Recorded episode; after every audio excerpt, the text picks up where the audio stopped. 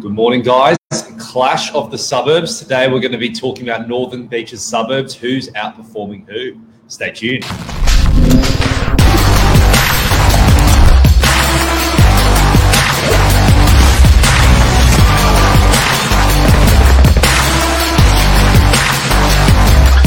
I'm the ringleader, so listen up. Good morning, Billy. Hello. How are you? I'm really good. Yourself? I'm doing well, thank you. I feel like we were here not too long ago. It feels like we've been here a lot. I know. Guys, today we're going to be talking about Clash of the Suburbs, specifically Northern Beaches, obviously being our core market area. Um, and for all you Northern Beaches locals out there, we're going to be going through a few case studies today, which I think will sort of spark some people's interest in terms of the past 10 years, uh, which is the data that we have access to. Um, how much have Northern Beaches suburbs gone up, and which suburbs have done better than others? Yeah, so we pulled up some data for houses and units. Uh, we're going to make some comparisons, you know, a, a battle of the suburbs for sort of three or four different ones here, Mm. and um, break down some of the um, the numbers, I guess Yeah. Pretty much. So, guys, anyone that's watching as well this morning, please feel free to pop in your comments as well um, in terms of which suburbs you think have outperformed which. Um, and what we're going to do is do some case studies. So, some suburbs that sit side by side that traditionally, as a buyer, whether you're an investor or owner occupier, you go, well, which suburb do I want to buy in? Which suburb is more going to outperform the other suburb for me? Um, and first of all, we're going to start with DY versus freshwater um, which I think is quite a hotly debated one anyway. Um, in terms of people going, well, should I buy DY? Should I buy freshwater? DY's got great amenities in terms of access to the B-Line bus stop. Freshwater traditionally has always been um, a little bit more expensive, close, obviously close to the beach as well. Yeah. What do you think, Billy? I think as an investment, realistically, you can't go wrong either way. Mm. Um, there's certainly different. I think we, we did an episode really recently on really nailed down on why you're buying an apartment, not not so much for the apartment itself, but for the purpose you're looking to use it for. Mm. And I think this can be applied again back to here. So obviously, your purchase price is going to be marginally different. Mm-hmm. Um, but let's have a look at what the capital growth says. So, guys, we're going to do both houses and units. Um, so, I'm going to start with houses in both suburbs first. So, over the past 10 years, DY houses have gone up 136.8%. So, in the past 10 years, they've doubled and some. So, it's quite strong capital growth. Freshwater houses have gone up, drum roll, 153.7%. There you go. So, guys, freshwater houses have performed in over the past 10 years. They've grown an additional uh, 20% more than DY houses.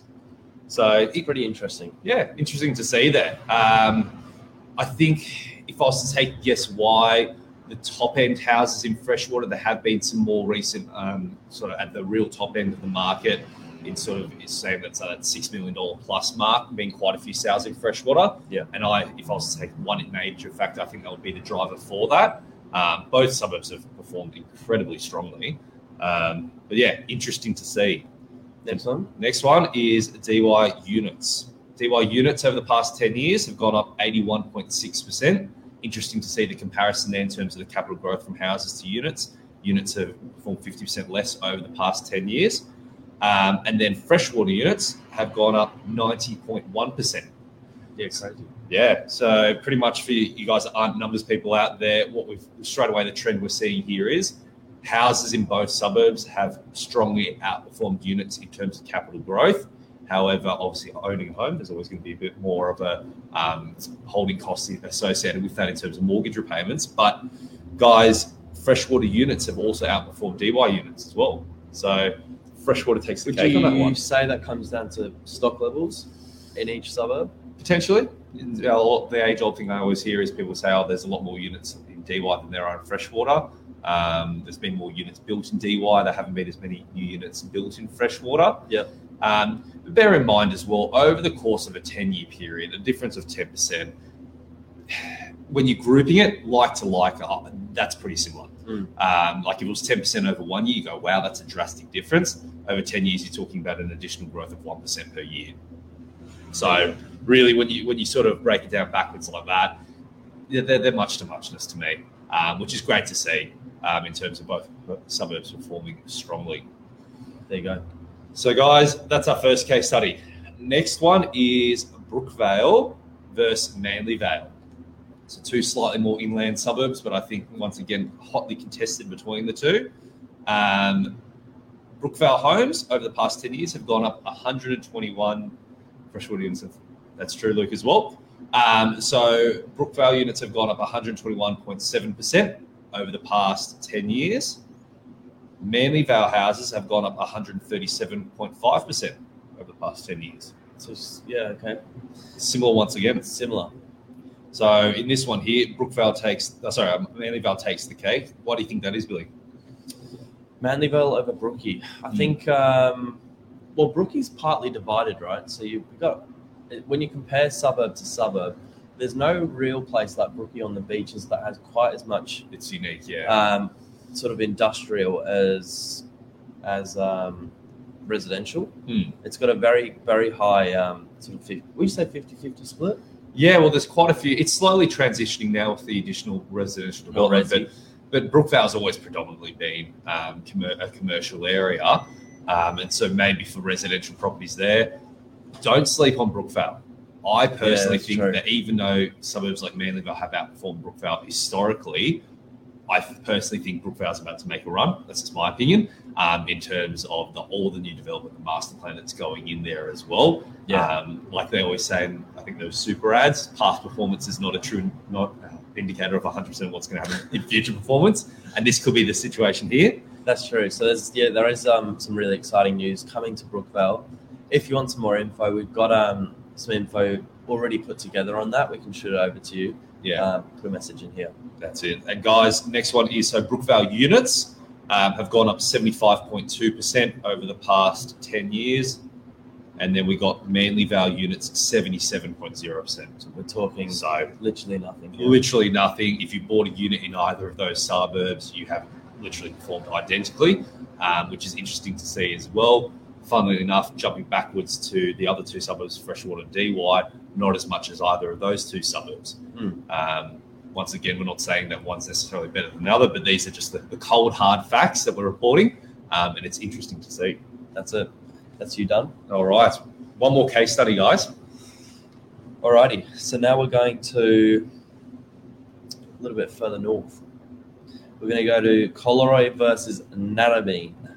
Collaroy um, over 10 years, units 91.2%. Okay, so that's very similar to Freshwater. It is. See, yeah. Yeah. Yeah. Purchase price, do you think it would have been similar back in the day? Uh, similar-ish, yeah, I- I'd say so. They're, they're more probably to like likeness suburbs, even though they're a little bit further apart. Especially right down the beach end. Mm, correct. Um, Narrabeen units 89.4%, which Wow, splitting hairs again. Yeah. So, guys, if you've bought, if you're thinking between Narrabeen and Collaroy, um, I know buyers that are looking at both of them, and sometimes people have preference between suburbs for different reasons. Um, the data's there, guys. They've really performed identically over the past 10 years. What about for houses? For houses, Narrabeen 116.7%. Mm-hmm. Collaroy 123.1%. So relatively similar as well. Yeah, so it's interesting to see actually because Collaroy houses obviously you've got the base and you've got some really lovely areas there. Narrabeen, obviously, all the ones running along the beachfront with those amazing views. Both suburbs have incredible homes, and yeah, like we said before, if, you, if you're talking about six percent difference over Yeah. over ten years, it's It breaks down. it breaks down to really not much at all. Yeah. um, which I think is a, quite a nice thing to see in, terms of you don't want to see one suburb drastically outperform another suburb on the beaches and you go, oh, I should have bought in that suburb 10 years ago. Mm. Um, and we are starting to see some consistencies here as well. I don't know if you guys have picked up, but what I noticed straight away from all those numbers is houses capital growth strongly outperforming units. Um, that doesn't necessarily mean houses are better or a worse purchase. There's so much more beneath the iceberg with that. Uh, but purely on capital growth, there's been a lot more um, movement there. And guys, take into account as well all these numbers we've got. These are a rolling average, or sorry, total amount over the 10 years. Um, so this is taking into account the recent market drops as well. So even though the market's come down for a lot of markets across Northern Beaches, 10, 20 something percent, um, we're still up over that rolling 10 year average by a lot. Yeah, we're nearly double. Yeah, double or double and a bit for most houses as well. So Yeah.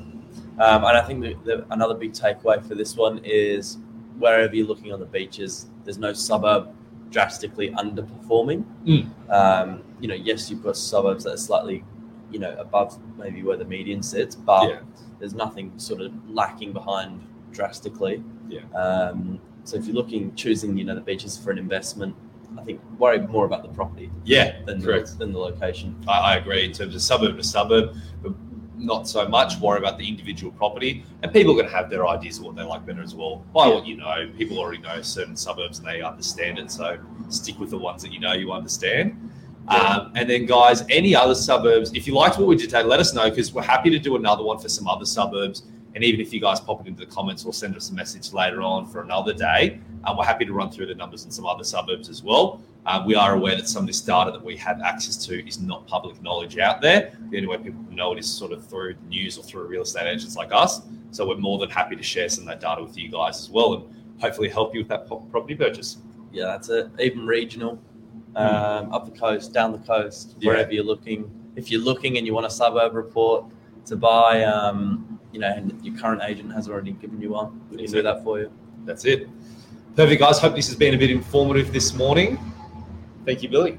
Thanks, Michael. Thanks, guys.